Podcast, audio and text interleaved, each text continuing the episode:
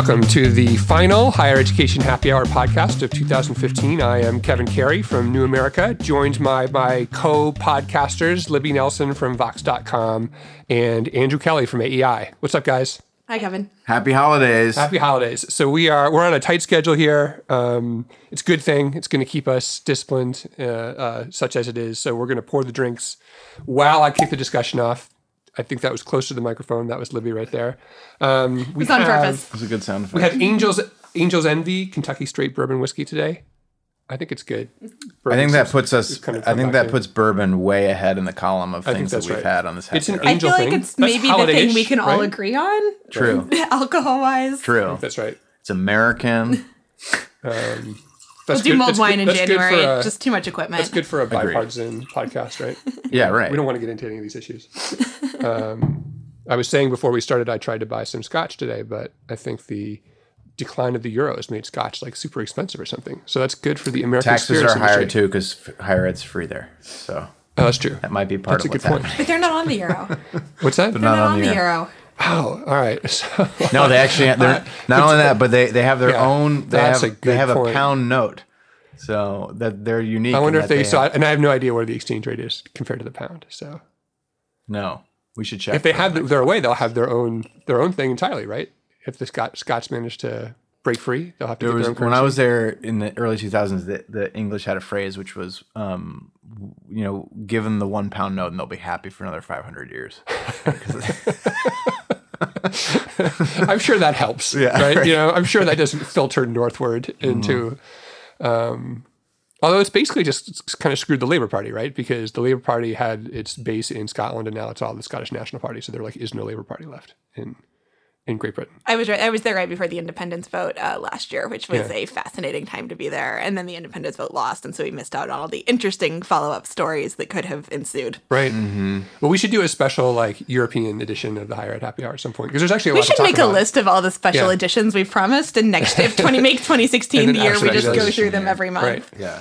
Um, so we are going to uh, uh, follow in the grand cliche tradition of doing a year-end wrap-up slash best and worst, and then I think Libby wants to defend the honor of uh, Love Actually at some point. Um, she I have put more thought into this than some of the articles I of the other write. So? Okay. I, if, if All I don't get a forum here, it's going to go on the internet. okay, fair enough. So cheers, guys. Cheers. Here's to a good year. Happy end of year. First year of our podcast. Happy year. Did we start in January? It was around there. I don't think we were in 2014. So I We did it in February first- for yeah. sure. So I Right. think I think our anniversary. I think it was like up. free community college was the big Yeah, you're right. thing That's that we talked Yeah, because it about. would when we were trying to do it like weekly or you know more often right. than this. Yeah, I guess that would have spun out of the State of the Union, right? Which and all that stuff. So We can do birthday cake in January right. and drinks. Very exciting. Um, so best and worst. When do you guys want to start? You can take either one.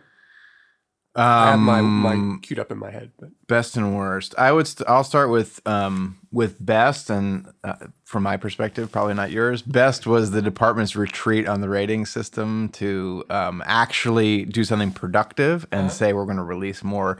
Uh, data that we can use. Um, uh, obviously, they're not all the way there with those data. We want them to be program level and so on and so forth, and much much better, much better quality and a broader array of students. But that to me is one of the best things that happened this year. I want to piggyback on that and say that's the thing I definitely had the biggest uh, change of mind and heart about this year. I think I went into this year pretty bullish on the prospect of ratings.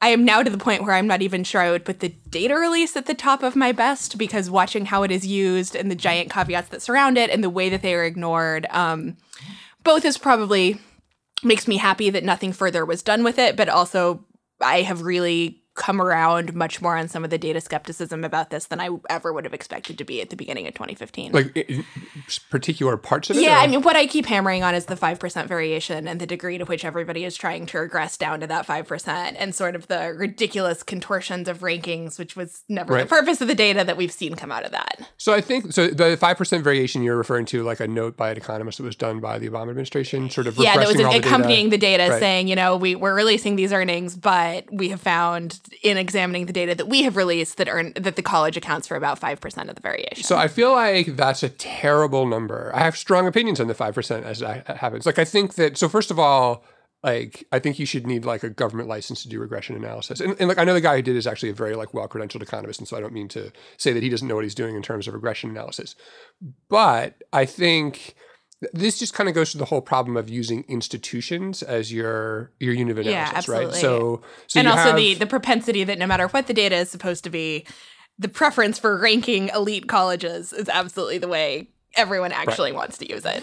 Well, and, and I mean, the, you know, the point of the earnings data, I think, I mean, so you only get to five percent if you regress out student characteristics, right? And so uh, I'm assuming. Um, Yes, I believe so. Yeah. And so, but in a lot of ways, the point, like, kind of the ethos of the the the the data, in a way, is to sort of say, well, look, um, if the numbers are terrible, it doesn't really matter if they're, you know, not that terrible compared to all the other institutions that also, you know, enroll lots of the same kind of students. Right. Terrible is terrible because your student loan provider uh, doesn't care whether you went to a college with a lot of, say, Pell Grant students or not. Like you can't, like you can't regress out your debt the same way, you know. So I think that there was sort of a Well, the snarky response, the snarky response to not necessarily this specific question, but the whole the whole line of argument that like, oh no, institutions don't. This is an institution's problem. They don't have any effect on this. It's entirely student driven, and it's their fault, and it's whether they show up and do the work, and whatever else. I I always say, then why do we subsidize it? Why do we subsidize them? right? If this if this is sort of like if your path is already basically predetermined by some collection of demographics in your zip code, then right, then why would we subsidize higher education? this has talked me around to the one thing I did see as a plus of ratings, which was actually actively comparing, trying to compare like and like, um, which this is not like because even within that five percent, obviously there is variation that is worth looking at. As I've tried to do that um, in my own work, I found it to be incredibly difficult, and I don't know if in the alternate history where they pressed ahead with ratings, they still would have released the data. We still would be seeing this. Um, so I, th- I still think it's probably on balance a good thing that they did not, but that is the one thing where a, rating as opposed to a ranking is a baseline that exists that people could compare this against would have been helpful as opposed to just the general data release that we ended up getting. But that, but that to me is the responsibility of of of other people to come up with and and market and say we've come up with this one because we think it's best for this type of student or this type of consumer. We think this is best for adult students. We think this is best for traditional age students. Like that's the kind of thing that that any any rating that's that's constructed by a unitary actor like the Department of Education is going to be immensely controversial to the point of being uninformative, most likely. Uh, whereas if you do it this way, you have lots of different opportunities for people to say, "Oh, that was dumb the way you did that. Oh, I like I like that better. That seemed more useful to me." So on. the flip side of that is, I think anything aimed at anything other than academically high achieving traditional students doesn't get done because it's not sexy and it doesn't sell. Um, and I'm a little bit complicit in this as well, in that I have not come up with a alternative. I can't do regressions. I'm holding off on it until I can find someone to work with me who can. right. But I do think it's a little No, overly no optimistic. regression without theory. Just keep that in mind. No regression. How about just no regression? I have the theory. How about just no regression? I have the theory, but I, it would definitely be malpractice for me to touch a regression. So my grad school, my grad school seminar, uh, method seminar, the professor's motto was "regression is evil." Yeah, no, I, I've, I'm more or less at that point. Yeah. right? you know, I mean, I think, I think it's, yeah, uh, I hear you. I think that, I, I mean, so I think it's, uh, I'm actually so kind of getting back to your original thing. I, don't know that we disagree, and I, I think I've my what I've kind of come to conclude is that uh, the virtue of not doing the rating system with this data is that it gives the data a chance to breathe and to live a little bit, and you you don't create a big uh, uh, set of organizations that have strong incentives to launch unreasonable attacks against the data and to sort of delegitimize it and to go to Congress and like forbid the Department of Education from ever collecting it again, which, by the way, is definitely something that people would do um, if they felt threatened by the information. And so this way, it can be kind of used in like lots of different ways. And and I'm also, you know, and this kind of ultimately does get to the sort of the five percent number. Um, I just don't think there's really any point in having uh, conversations above the pro- programmatic level for a lot of these things. Um, now, the exciting thing is we're going to have programmatic earnings data in like five years. So the Department of Education has. I don't think anyone really has talked about this, or, or like I don't think this has like been like broadly written about. But I mean, the Department of Education has put in place through the uh, financial aid system like a comprehensive set of like you have to identify the program flags now. So we just have to wait for the students to kind of go through the system, finish, and then file tax returns, and we'll we you know we'll be able to compare all the creative writing programs to one another, or all the engineering programs, or all the business programs. And inevitably, what you'll see is that like inside big comprehensive institutions, the reason we're getting to five percent is all the variance is washing out, and we're just regressing against averages of big complex populations which is just sort of a different way of saying we don't know, not that there is no influence. Absolutely, yeah. I'm no, I, I am excited for five years from now, and God knows what I'll be doing to look at Right. those. No matter what I am mm-hmm. doing, I will Yeah. drop everything and look at those programmatic. Working numbers. on a French language, a French language blog, public policy blog Right. on some other issue, maybe. I- just to be clear, guys, five years ago I was a local reporter in Scranton, Pennsylvania, and I've had three jobs since then. So I'm not, I'm not looking that far in the future. I've been doing the, right? I've been doing the exact same thing, so that means I haven't I've made doing any it for way progress. longer than that. You know, I was looking through. I was, but yeah. So was it only five years ago? Because I was like, I was looking through the Chronicle of Higher Ed archives. So I was the Chronicle before that. Okay, because That's- I saw was your the Chronicle five and a half years ago. I've been and pr- I was printing out then all my columns because I I don't I've I've realized that you can't ever trust some organization to uh, maintain its digital archives of the things you've written. Like that's a fool's game. Don't do that. This is the thing Print I it out on paper. and I haven't. The author of The End of College. Yeah, exactly right. Very Um, ironic. Yep, exactly right. Um, like well, so like the Library of Congress, right? So probably the book will still be there, but the book is also like exists in like tens of thousands of printed paper copies. So, So I'll be all able these- to find You one. don't all want your archives disrupted. Is all these digital, is all these digital credentials that are Right. going to change the world with recordings of Yeah, competencies. and no, it's everything. totally important thing to think about. Um, is busy printing out all of his articles and um, walking down to Kinkos or what FedEx Kinkos, and yes, that's exactly true. I am doing that. Um, but I did find I saw your byline in something from like 2007 or something. So you were at the Chronicle before. 2009. 2009. Okay, So I, I have done the the whole Obama administration gotcha. uh, minus ten months. Congratulations. Wow, that's great. Yeah, you've watched you've watched it all. It's terrific. Um, all right, so I will say uh, uh, best and worst. Worst, um, the Supreme Court decides to take Fisher v. Texas again, which I'm just appalled by. Um, I can't believe that. I just I kind of can't believe. So here's the thing that I'm having a hard time figuring out, and so this is also topical because it was just last week. Um, it seems so. Obviously, there are complicated arguments to be had about affirmative action as a policy, and I think that different positions can be taken in good faith and with evidence about affirmative action as like whether or not or the extent to which or how a particular university should implement it. That said, um, from a legal standpoint, if you believe that one, uh, colleges can make a broad set of choices about who to admit using all kinds of different factors about students. So it's not just a pure narrow academic tournament that this idea that there there is an educational link between the type of students that you enroll and that there is uh, educational versi- uh, virtue in diversity of many many kinds. If you believe that and that you uh, think that that can be accomplished through a holistic admissions process, i.e., not purely formulaic. I don't know how affirm- race-based affirmative action can be illegal. If you like, I don't know how you if you. I think you have to directly argue against both of those things, and it seems like the. I'm assuming the conservative part of the Supreme Court, which decided to take this case only two years after it last came, or three years, wants to find some legal rationale for kind of wiping it away, and I just don't know how you get there. It seems very odd to me. I think that's something a lot of people didn't understand having read the transcript and then having read a lot of the reaction to the transcript is that the legal footing on which affirmative action rests is a benefit to the student body as a whole. Um, I, I sort of looked, and that's where you got John Roberts saying, What's the educational benefit of diversity in a physics class? Uh, which I've gotten a lot of lovely racist hate mail about for the past week and a half. Um, you know, I think people don't understand that that's where it rests, and especially the way we've seen the national conversation about race shift over the past year to more of an acknowledgement of historical reality, present reality. The idea on the left seems to be that it it should be a way of compensating for those historic and ongoing mm-hmm. damages. And I think a lot of people don't realize that to justify affirmative action before the Supreme Court, you basically have to explain how it benefits white students. Right. Is the benefit, you know, to to push back on this, is the benefit self-evident?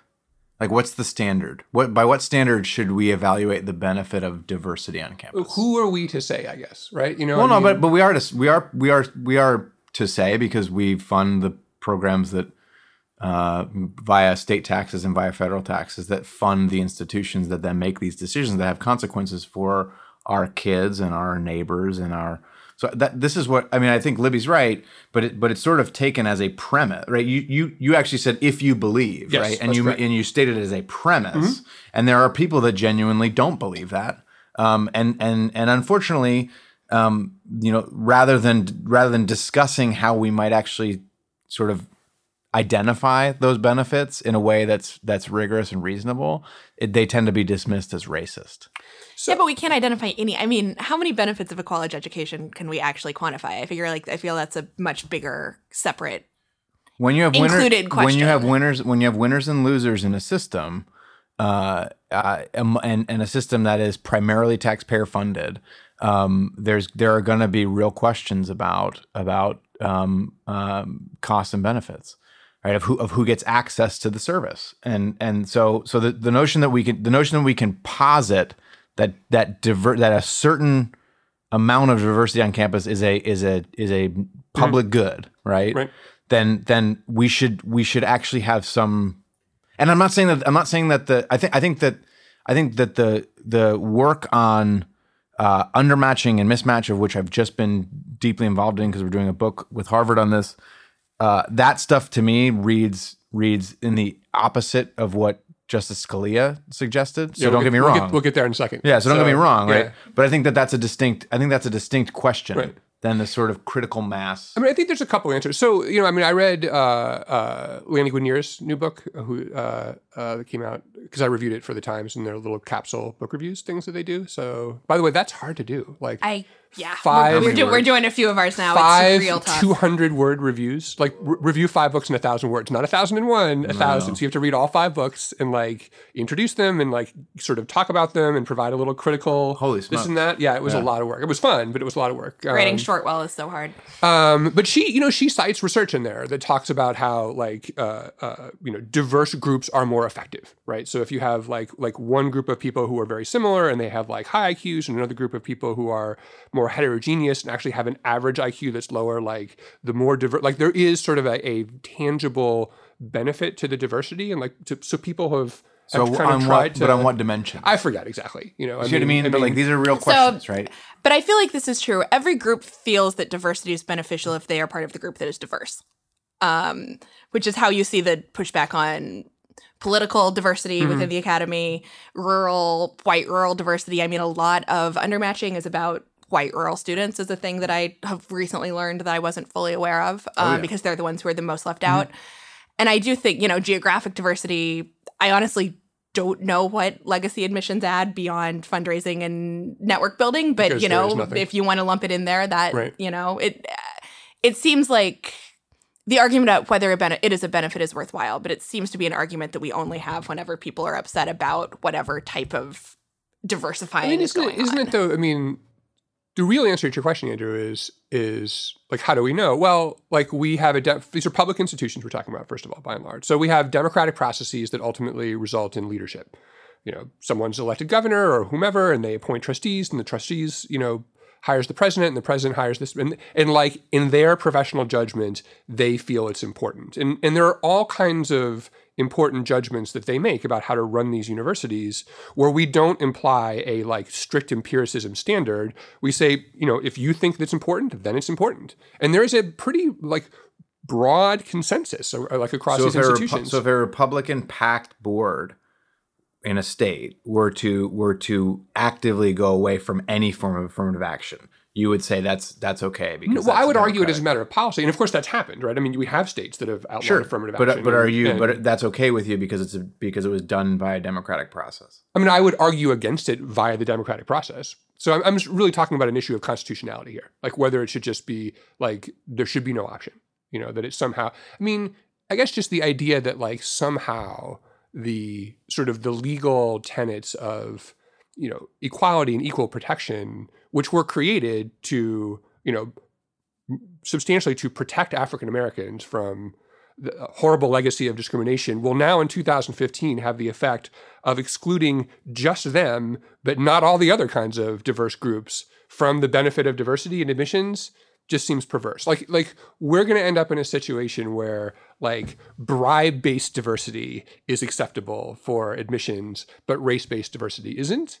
I mean, I don't know if you like read the piece in the Chronicle of Higher Education that just came out. Like uh, this was, I think, uh, Jack Stripling and Eric Hoover had a piece. It was just like last week, and they foiled basically the email correspondence between the dean of admissions and the board of trustees at 13 public universities.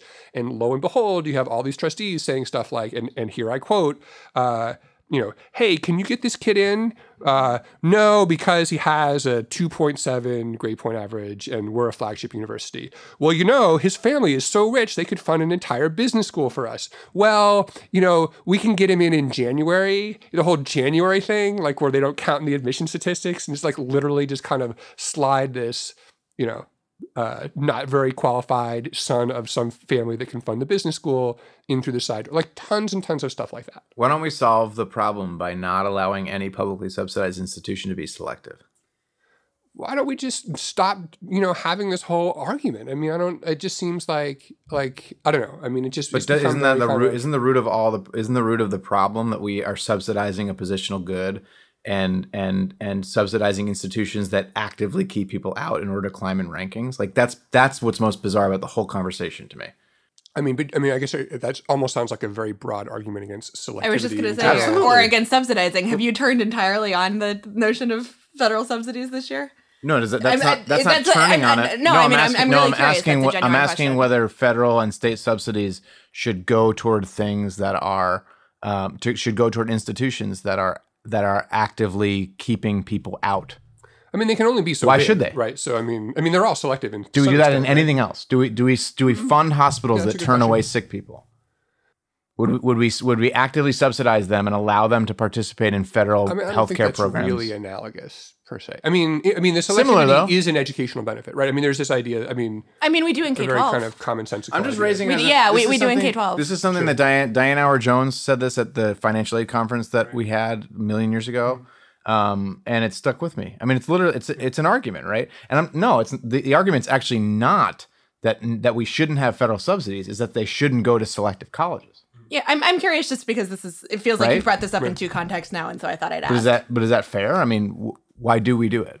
So I think, I mean, I will say I teased this at our last podcast. I think like New America has a big, we have a big like, big think white paper coming out about sort of completely changing the whole system of federal financial aid, and to some extent, what you're saying is going to be part of it. Like in a way, Unlike the other 27 big white papers you've written about even completely bigger. changing federal financial aid. this is the whole system. This is even bigger. Those were just those were just warm up palate cleanser pieces for this piece, which is For new- even- It's the only person federalism. alive who read all the rounds of RADD. I So- look forward to this. Oh, geez. eagerly. Good. No, you and who else? Beth Akers, I think, had to read. Well, I did all, it too. twice because I lost my notes. It was the best thing I ever did. It's the only reason I understand financial All aid. right, we're on a tight timeline, and I want to give other people a chance to weigh in on their best and worst. I So will no, I have not turned against federal subsidies. Thank you very that much. would be no, that would be an interesting evolution over the course of 2015 that we missed. I'm just saying. um, finally, like side note, and again, almost taking the issues off the table. There's like few things more frustrating and appalling than Supreme Court justices, and- and they all do this sloppy references to social science that like somehow matter. And here, of course, I am talking about like Justice Scalia's reference to a uh, you know a particular perspective on uh, you know undermatching and this and that. I'm not even talking about that. I mean, although I do think like Bill Bowen and Mike McPherson wrote a good letter to the editor to who people who have like actually studied this issue saying that's all nonsense. But like you see this actually in a lot of education litigation where these very, very smart people who have been lawyers their whole life will just cite some study in a way that frankly would get you like laughed off the a random comment board on all sides. on all sides. Everybody does I it. think the law school thing is huge here because Yeah. I've gotten a lot of pushback on writing a piece citing all of the research that I could find on mismatch, and everyone was like, "Why didn't you write about law schools?" And I was like, "Because this isn't a case about law schools." Yeah. exactly. Yep. Right. You know, Um, I and I'm not as but familiar. I will admit, I'm not as zoomed in, familiar with the law school issue. But like, this is if you're a lawyer, I guess that's the only one that you think matters. it seems. I mean, and I'll, I will say it's this. and also, law school screwed been up in so many ways. I don't It's- feel right. like this is people the have written about that way. more. I feel like I feel like like in the ca- in the in the specific the mismatch the the undermatch conversation has not been has not invoked affirmative action very often. No, If ever, interestingly. right. Yeah. But it is. I mean, it's socioeconomic affirmative action in a way. I no, it's not. Well, it's not because they're It's a- qualified. it's- so yeah, right. So it's a I just need to back out of that. right. Yeah. Um, I there, a plug here. There's a there's a chapter that um uh a professor at University of Colorado wrote for a book that Rick and I did um Rick Hess. called yeah Rick Hess and I did called um Carrot Sticks in the Bully Pulpit Mm-hmm. about why courts are horrible at making decisions on education policy and this is part of the reason is. Because totally because they cannot they're they have a complete incapacity to parse education research in a way that's sophisticated so a plug go read it if you want to learn more about that Uh, Libby Nelson, best and worst. Oh geez, well I feel like I've waited on you guys as pretty thoroughly. Um worst. This is gonna put me on the opposite side of a lot of things I've argued, but there have been genuinely troubling campus speech things. I will say. I think in general, this is part of a movement that is for the good. I think there are individual anecdotes that if I were to say the worst things that happened in ed this year would mostly fall on those lines. Um, including a couple at Northwestern that is a Northwestern alum. I am really not proud of how some of these issues worked themselves out. Are we talking about the Laura Kipnis? Mostly the affair? Laura Kipnis thing, and not so much on behalf of the administration, which did what it had to do. You know what? No, I'm going to narrow this. My least favorite trend is Title IX as an excuse for things we don't like. Um, Yeah. Which is a point I made on Twitter a couple weeks ago, and then the, the discussion kind of moved on to other things, and so I didn't come back to it. It was when the there was someone in the Missouri media fracas who said that the professor who removed the student journalist committed a Title IX violation Oh yeah, I remember which that. is just yeah. kind of the ultimate like Yeah. everyone on all sides has now convened on this as like the one way to Overlit- litigate outside the courts Yeah, over litigated, right?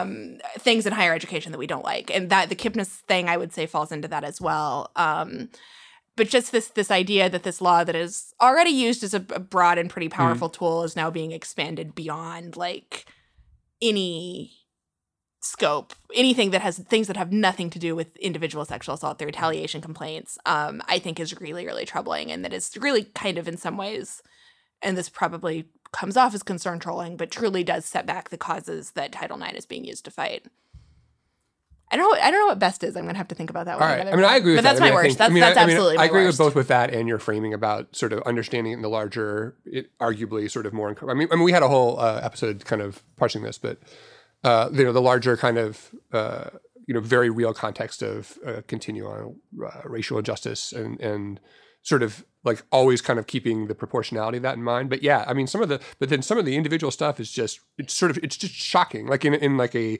in a genuine like I can't believe I'm hearing reading this on my computer screen sort of way. Uh, I mean, there was just a thing. I mean, to your point, there was actually a thing.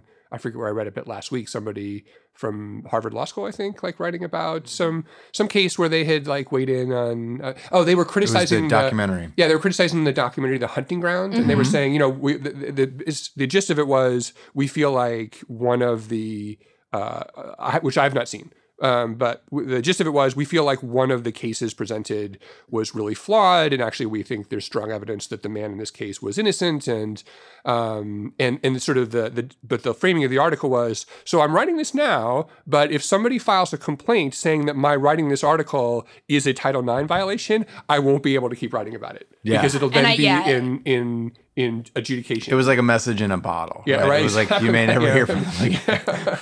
yeah, that's exactly yeah. right. And Yeah. There has to be a way. I mean, I have, you know, I, I, I think it's hard to cover these issues if you're not in some way both cynical and optimistic. Um, and so I feel like I can be both cynical about the way Title IX is used and optimistic that like there is a way to write about and argue about policy issues without calling in Title IX on everyone's heads. Um, and that for the most part, faculty faculty should be able to weigh in, particularly on issues that directly affect them. Um, but on on issues on their campus, without you know, I, I don't think that's particularly controversial without being the subject of an investigation. And the way the Title IX process is set up, it is not the institution's fault. They are required to investigate.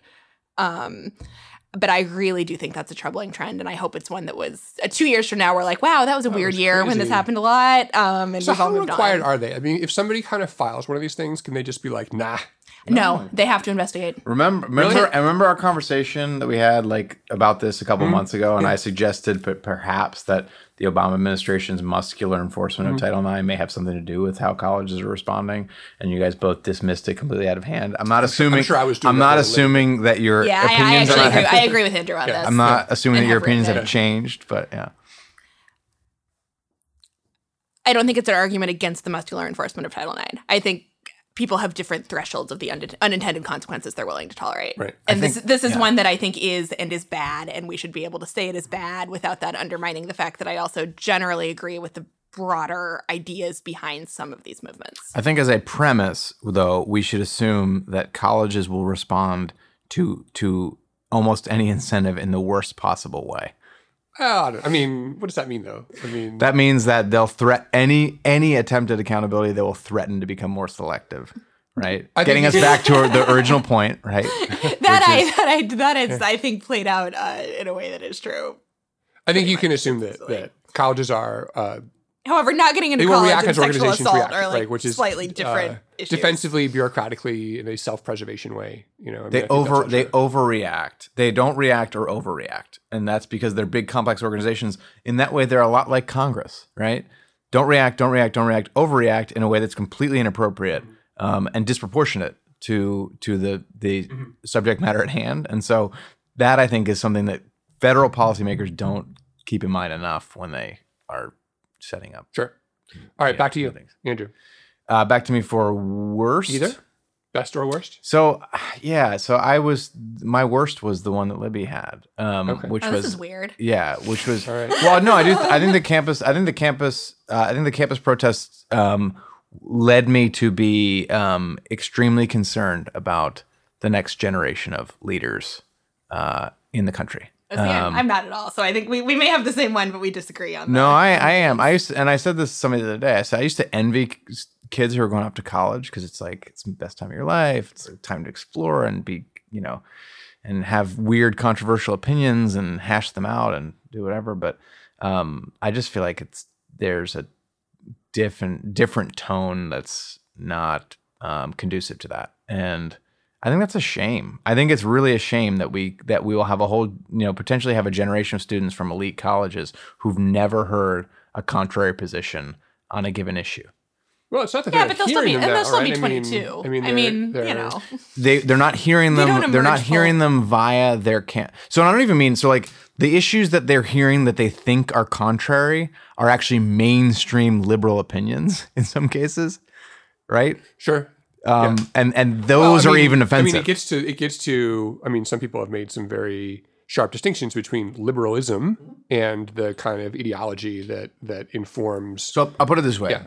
there is no there to me there is no critical thinking involved in dismissing somebody's argument because of their race or their gender or their background. That is that is a that is a basic reptile reptilian brain response to somebody who you're talking with.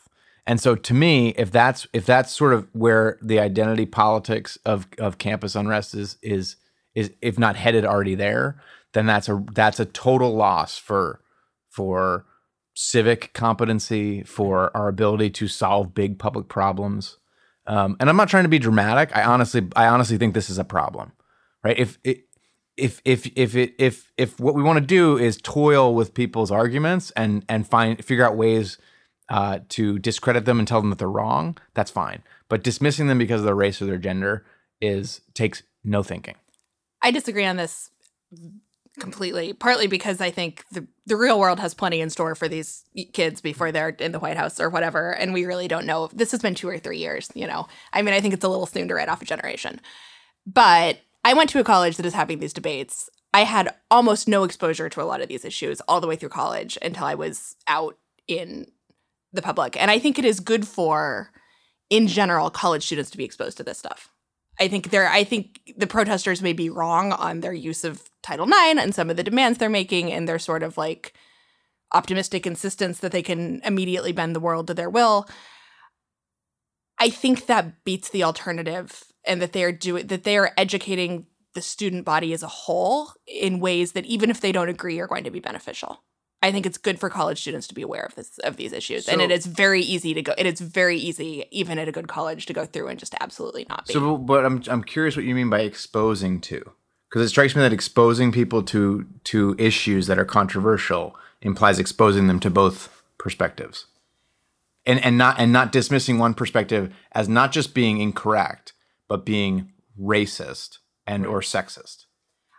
Yes, but I think the 'Cause that's step, what the real step world- down from that. That's is what how that, the real like, world operates, right? Maybe I shouldn't presume to weigh in on the experiences of Black people without ever ever having been Black. I think that is a thing that like it is a good idea for white college students to have that in their I mean, heads. this is you know, I mean, this is Not that their opinion is totally invalid, but like you know whatever the one crank less of that is. Yeah, I think that's a good thing. I mean, this is sort of I feel like where we got to, and it took us a lot longer last time. Um, but I mean, it does come down to sort of the balance between values and speech and these institutions. There is no such thing as a college where there is unfettered free speech. There are all kinds of things that you can say. Like, so I'm going to say that if, if you say something and it gets you fired, that's not free speech in the campus context, right? Not in the legal, but you know, we're really only drawing a circle around what's acceptable and won't like get you either shamed or like loss of job or thrown out of school. And there are things that you can say. There's things that if you say them, you know, are outside of those boundaries. I don't think anyone is really arguing that there shouldn't be boundaries. It's just a question of where the boundaries are. So does yeah, but so But, but let me just so so like I feel like we are in the process of essentially negotiating the boundaries around issues of race and gender and sexuality, and they are they are they are not they have they have moved. Um, I feel okay about that because I feel like, frankly, you know, like it's basically a a uh, a negotiation that's about respecting and empowering people that have been historically disrespected and unempowered.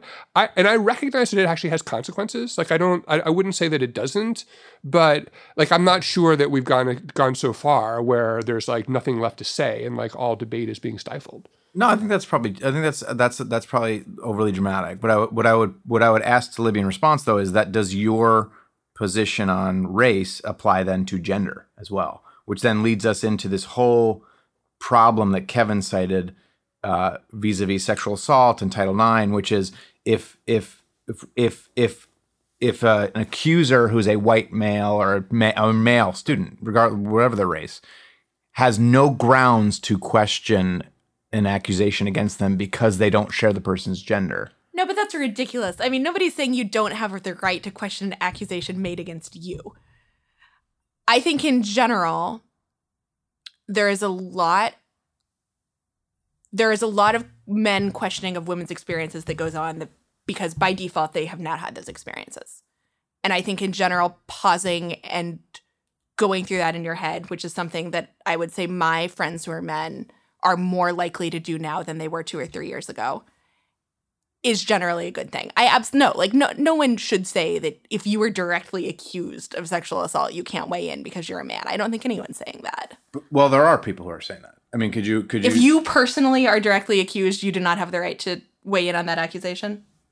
I mean that that's sort of what's up for debate, right? This this the piece that the woman wrote was essentially that that any allegation has to be treated as as the truth because in order because if you think that any of them could possibly be untrue, then you are biased. I mean, more more or less that's, that is what she wrote. I mean, Yeah. she wasn't talking about someone themselves. It was anyone else kind Right. of weighing in on that. But you can know, see so- how you can see how the line there is pretty. Yeah.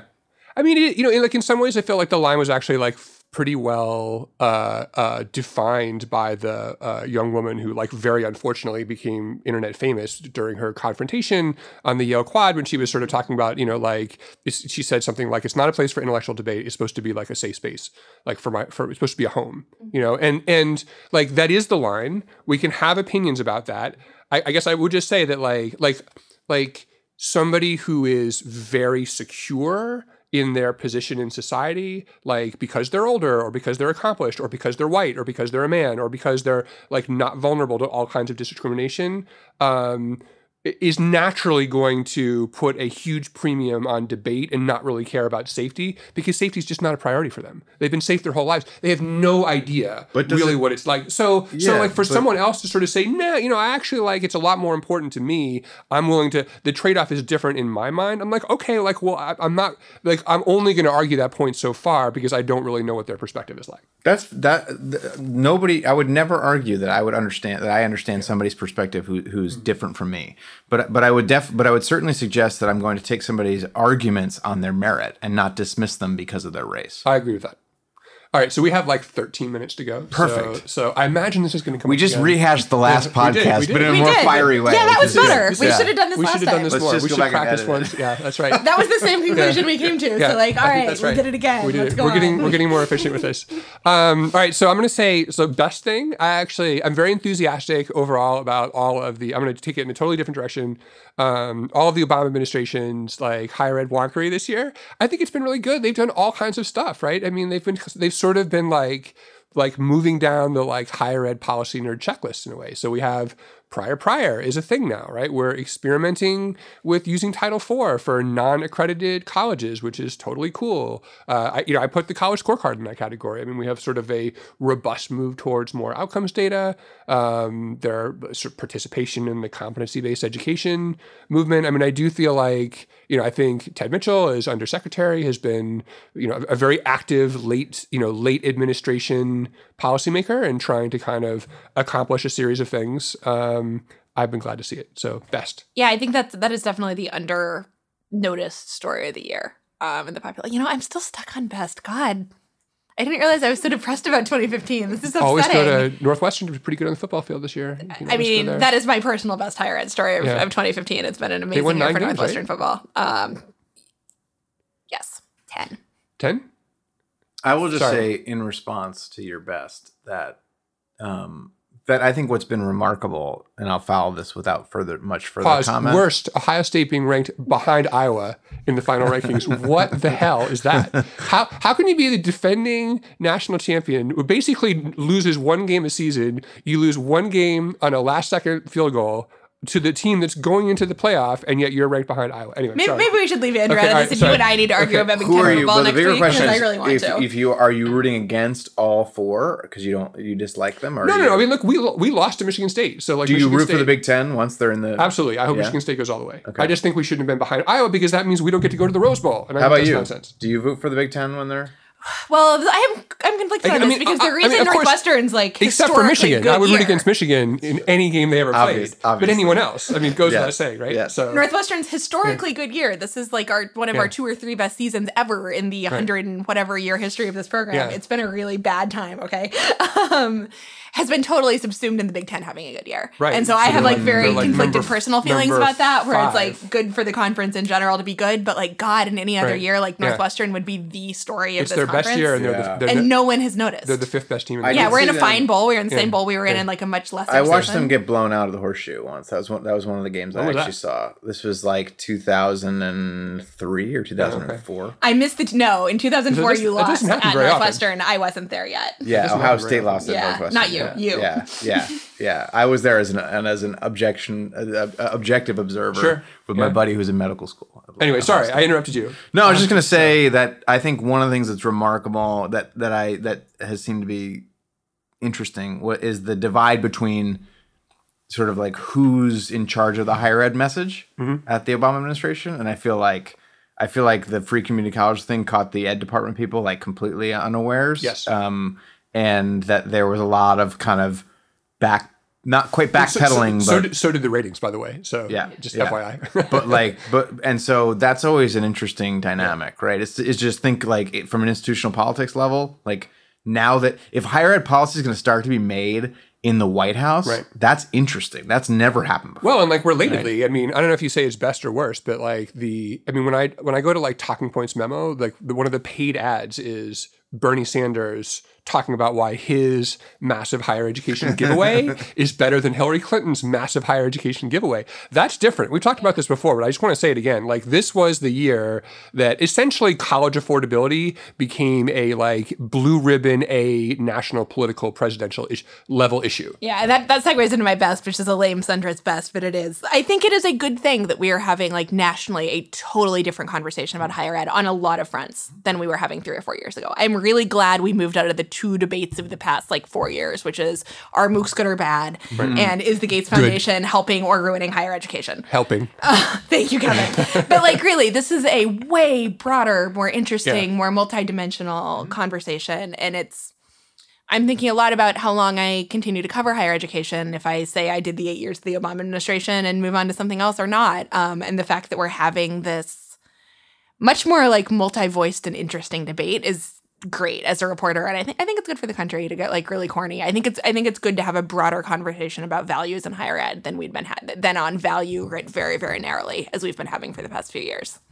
Well, and it's on both sides. I mean, you saw, you know, you've sort of seen like Marco Rubio doesn't have any kind of huge like giveaway plan, but he's been as a legislator like very active, sort of talking about these issues. I mean, Talks about it at every opportunity. right? Yeah. You know, he's he's more on the you know innovation and and markets, which is as you would expect. And and I think actually the legislation he co-sponsored with Ron Wyden is a good piece of legislation. I think it's really interesting. I think, I mean, I was uh, I think I said I testified to. Uh, uh, Ron Johnson's committee, the oversight committee, about you know uh, most of the discussion was about accreditation, you know, and sort of well, you know, accreditation does what really, and so we can't have any. We don't. We never build any more colleges. Like, Right. why is that? That doesn't make any sense. Why don't we the, the create- ninth or tenth downside of the campaign yeah. is that uh, the Trump campaign is that um, higher ed has gotten so little attention. Yeah, I feel my, like my, I Ru- feel my like in a Rubio higher ed piece, ninth or by the way, is my, my favorite thing I read. this year. 99th or 100th probably but yeah no i mean I, I think you're right i think it it it, it there is an alternate non-trump universe in which maybe the republican candidates are debating higher education and and that's um, by default the Democrats also are more. Yeah. Other, you know, I don't know. I mean, it, it um, does feel like one of the issues that the oxygen got just totally sucked up off of Right. has been higher ed. Basically, yeah, basically any domestic issue outside of like taxes because of because of Trump. does immigration count as domestic or not Uh no. Okay. I wouldn't count. It's I, right at the I would count it as sort of like definition. it's a blend. Yeah, it's a blend though of Yeah. like cultural and international Yeah. relation. Don't you think? Like, well i, mean, don't think I of it mean, as like I a mean, s- I mean a public As a program, policy issue, yeah. like entitlements and how to You know what I mean? I what- think of them in how to think about the many millions of undocumented immigrants is very much a domestic Agre- agreed, but it is, but it has not been. It's not invo- often invoked in the pantheon of re- reforms to entitlements and discretionary spending and so on. Because it doesn't. It does. It entails spending, but in in terms of enforcement of the yeah i'm i'm an idiot when it comes to politics i just have no sense of judgment about what's going to happen uh, and so uh, i don't know man Yeah, let's talk about how I swore on my life that uh, No Child Left Behind would not get reauthorized. Right, this year. and it was. That There is, you go. that is For my those of you biggest- who To be fair, I was Yeah. not the only one who was like massively dramatically wrong about it, but it was definitely the Well, thing I was look, most I mean, dramatically wrong I about feel like I feel like you shouldn't Yeah. even say that it was reauthorized though, because you're so hurt by the fact. Oh that it was- come on! it was reauthorized. I mean, look, I moved to Washington D.C. nine months before No Child Left Behind was passed, and since then have said have been saying for 15 years, you know, no one went broke but betting against Congress not reauthorizing this law, and that was a good bet. I mean, it took 15 years. I'm really glad You I didn't so- literally bet against this. So it was it was a long, good run. I mean, so so I mean, the question I guess for higher education is is since all assumptions are like assuming that the the uh, control of Congress doesn't change in the next election, which probably it won't. I mean, I, I think most likely is the you know ever more solidified Republican majority in the House, but probably a less uh, a a Republican majority in the Senate, although probably not as big a one, but probably not enough to get, get all the way to 50 or 51, depending on who you think is going to win the election. Um, uh, c- can the same actors who have now learned to work together, right? So you have, which is pretty unusual, right? So you not only at the at the uh, the member level, but at the staff level, which is like really important. People who have actually gone through a, a process of successful negotiation can then say, "Hey, why not do that to the Higher Education Act also?" It's not that unusual in education, right? It's this. Well, it took 15 years. I mean, yeah, but but that's you know that's not. I mean, that's not all that long. And it didn't take 15 years, right? Because the well, no, because the original one was passed then, so there was a period in which you were you were not obligated to reauthorize it, right? So right, sure. So okay, it took that's right. Yeah, it just took seven or eight Four years. Yeah. Congresses. Yeah. yeah, which isn't that long. I mean, there's things that go unauthorized I mean, but I mean, for I mean, years. it's supposed to be reauth. It took it doubled the cycle. It's yeah, supposed but to be you, like if you looked at this, like Yeah. the, the time frames are not particularly good. Like the highway bill gets reauthorized because it's like goodies for Mm-hmm. everybody, but other things that uh, don't get reauthorized on schedule. and they have to do something. I'm still right? bearish So- on. I'm still bearish on HEA. I they they don't have to do something on HEA, so they're not. No, going no. to. What what I mean is the people who work there like have jobs. and Oh, well, yeah, but, like, we're- no, it's but I mean this matters though, presidential right? You know, I mean, so so so they'll at some point like the clock will start. You know, they'll they'll get to go back to work, right? And if you're a staffer on the help committee, then you like you you don't have anything to do other than work on some new piece of legislation. So I that, have heard. fair. I have heard that they that nothing will move before the election. sure, but that's Yeah, true of I- almost everything, right? I mean, I would not bet on it in 2016, Yeah. but maybe it will move in December again, and I will be dramatically wrong for a second I'm, year I'm, in the row. I'm assuming that we now It'll ruin your holiday. I'm season. assuming all education policymaking. I mean, again, we kind of under the wire, getting it done uh, 11 months before an election. Love So- Actually. Okay, I don't know if we have time. We have three minutes. Do it. I can give a Go. 30 defense of All Love Libby. Actually, which is Go. having recently rewatched it. Okay. Love Actually is a mostly terrible movie that for me is utterly redeemed by the final 25 minutes, which is a sheer emotional reaction that you cannot argue me out of. I hate most of the characters. Right. So explore But, for us like- why though. So is it just the pure like is are you overwhelmed by something else about the movie? I think it is like I mean, okay, to, to define the kind of person I am cinematically, I like darkness and complexity in TV, which I feel like we have established with Yes. our TV discussions. right. In movies, I just want to like Side rewatch note, the Fargo last ended last, five yesterday. minutes. It was great. I haven't seen the finale. Okay. Shush. Oh my god. Okay. all right. Shush. Go ahead. I just want to rewatch the last 15 minutes of When Harry Met Sally like over and over again Right. for the rest of Uh. my life. And the end of Love Actually absolutely fulfills that. Right. And the fact Yeah. that large parts of the movie before it are terrible is like, well, you have to have something to have a crescendo. I feel like Otherwise, you just so have loud music. cruel. I haven't seen the movie since the f- one and only time I saw it, like whenever it was, a year afterwards. Wait, I'm sorry. You haven't seen Love Actually since the time you saw it the first time. Right. You have to watch it again No, I before you don't. can come up with some any kind of solid judgment. Okay, so I feel You have like to see it again when you're in a different part of your life. Yes, I agreed. And you're feeling. Dude, sort I've of been married more- forever. I know. So I was you have a married kid then. I'm married now. You have a kid Same now, person. That's and true. like I, agree. I was Um, actually going to things say, I either think my like my deep emotional attachment to it is from the part of my life when I watched it, which was this is a higher ed link. It was my first quarter of college. It was two years after it came out because I'm a youngin.